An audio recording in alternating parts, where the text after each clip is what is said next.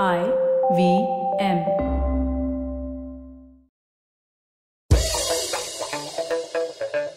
Here's your smart fact of the day. Do you know something really interesting that's happened in the past few days?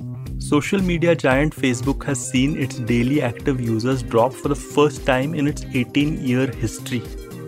It has from 1.930 billion in the previous quarter.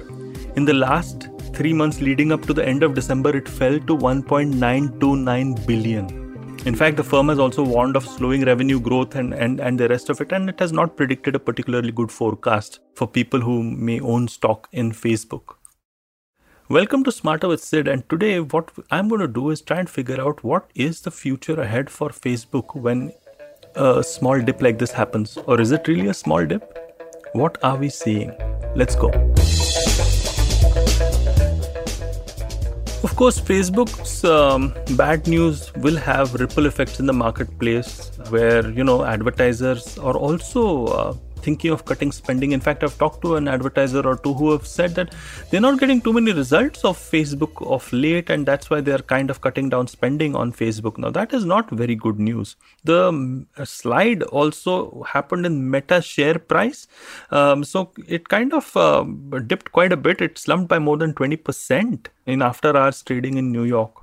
Now, obviously, even Mark Zuckerberg is saying this. I mean, he's always been upfront about a lot of things. He's been kind of silent about a lot of things, but he said that the firm's sales growth has been hurt as audiences, especially younger users, had left for rivals. Rivals like whom?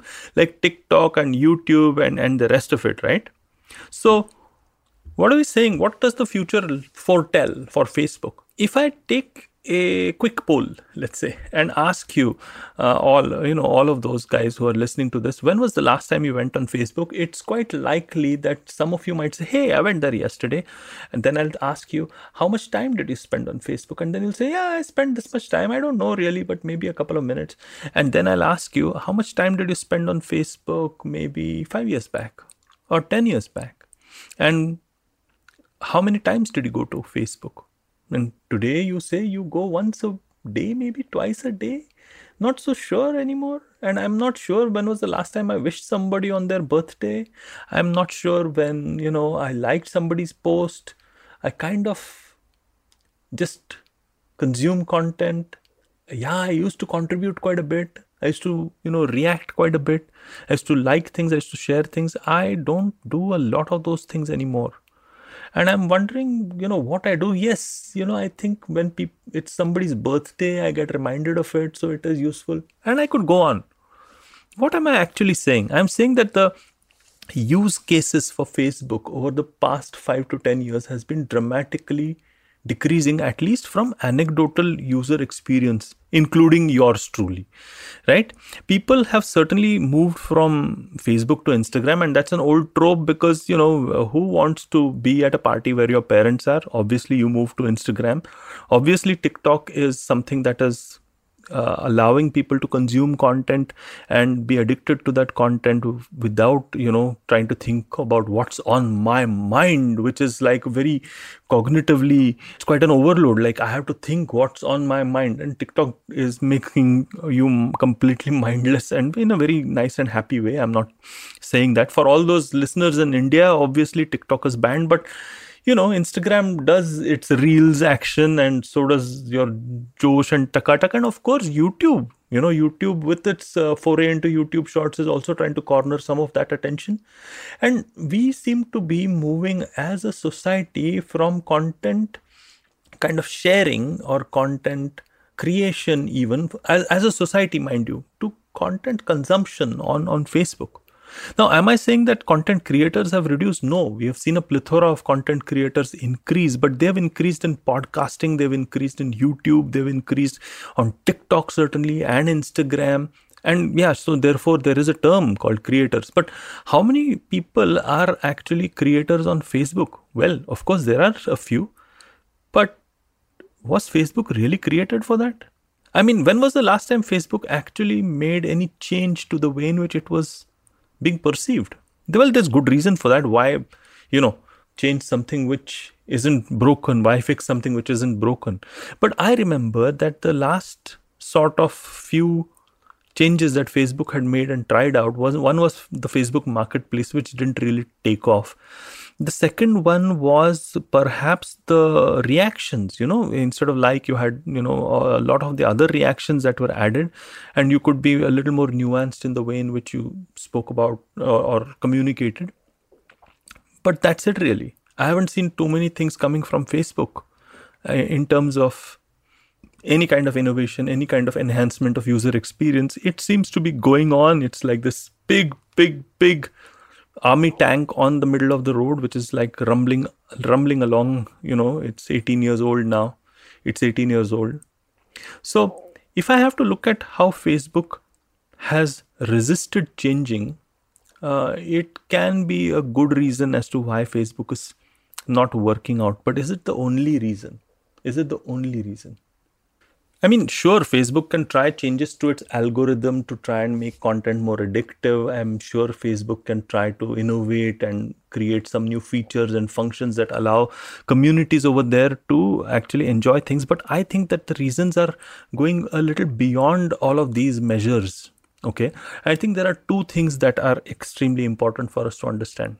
Facebook became important for us because it connected us to people who we wanted in our lives but aren't okay so the, it was not talking to strangers or nor was it talking to people who are extremely close to us in real life. But it is people who have connected to us in the past or connected to us for a few moments and we've kind of seen hey i would like to know what this person does and stuff like that.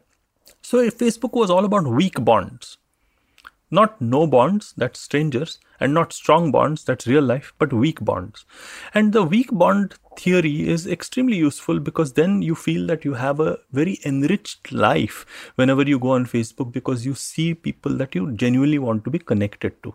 Of course, there's a 5,000 people limit, but I think that the optimum user experience that I got off Facebook was when I was connected to about 500 odd people who actually I wanted to have in my life but that's self limiting right for facebook's business model which is based on user acquisition so the moment i start getting more and more people who want to be my friend on facebook but i genuinely know them very less but I add them on because I'm spurred on by having as many friends in the roster.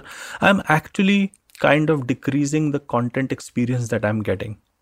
Now, you could very well try to curate the content that you're getting on Facebook by unfriending some or whatever. And Facebook has given a lot of options for that. Maybe its innovation has been in, in those areas. But the fact is that it has not been useful. When I go to Facebook today, I do not actually connect a lot of times to all the people out there. No offense to all those people. But I'm not getting the content that is riveting me to Facebook anymore and that is because those weak bonds are not happening anymore. It's so strange. I say things like weak bonds, but I actually mean that those weak bonds made Facebook stronger. And the funny thing is, here's another thing. I think as a society, we are changing our equation to social media. I think we are getting more and more sophisticated. We understand how Facebook works. We understand the business model around it. We understand what kind of content we want to consume. And we've realized one thing whether we are extroverts or introverts, we want to consume content which is done by creators who want to put content out there, not by your aunt or uncle or people who actually suck at making content. And we need to have the choice of, you know, consuming content which is interesting. So I think the movement has been for a lot of us to move away from being content curators or creators towards actual content consumption and facebook is just not geared for that. I think facebook is not geared for that in its current user experience. So what's the road ahead then for facebook? I think facebook needs has probably already seen the writing on the wall which is why it's gone into meta and it's gone into the metaverse and you know there's a whole a lot of stuff happening out there. But besides that i think the writing on the wall for Facebook is if it recognizes that it needs to be building some kind of things for promoting the weak bond again. How can it do that? Maybe the answer is counterintuitive. Reduce the number of friends, okay, or do something different, Facebook. Otherwise, you know, this is not a dip. This is a big, big dive that Facebook is taking in terms of its user base. I hope you like this diary entry or episode of Smarter with Sid. I keep saying diary entry because it was called the Traveling Professor's Diary. And uh, it is, in a way, it is a diary of sort because it reflects, it reflects what is going on in our landscape. And I like to connect to trends that are happening and try to connect from trend to timeless truth to make us smarter. So I think that is the evolution of the traveling professor's diary to smarter with Sid. And hey, you know what? You'll really help me and IVM if you like this podcast. You should rate this podcast. And you can like and rate this podcast. You can also click on the notification bell to get to know as soon as the latest episode, you know, kind of drops. And do subscribe to the podcast. It'll again help me in a long way. Yeah. I feel that you can also connect with me on LinkedIn and on Instagram if you like the kind of content that I'm creating. And if you like this particular podcast, well, there's many more podcasts like these from IVM that you should just check out, man. They've got some great stuff going there. And until next time, then, see you soon.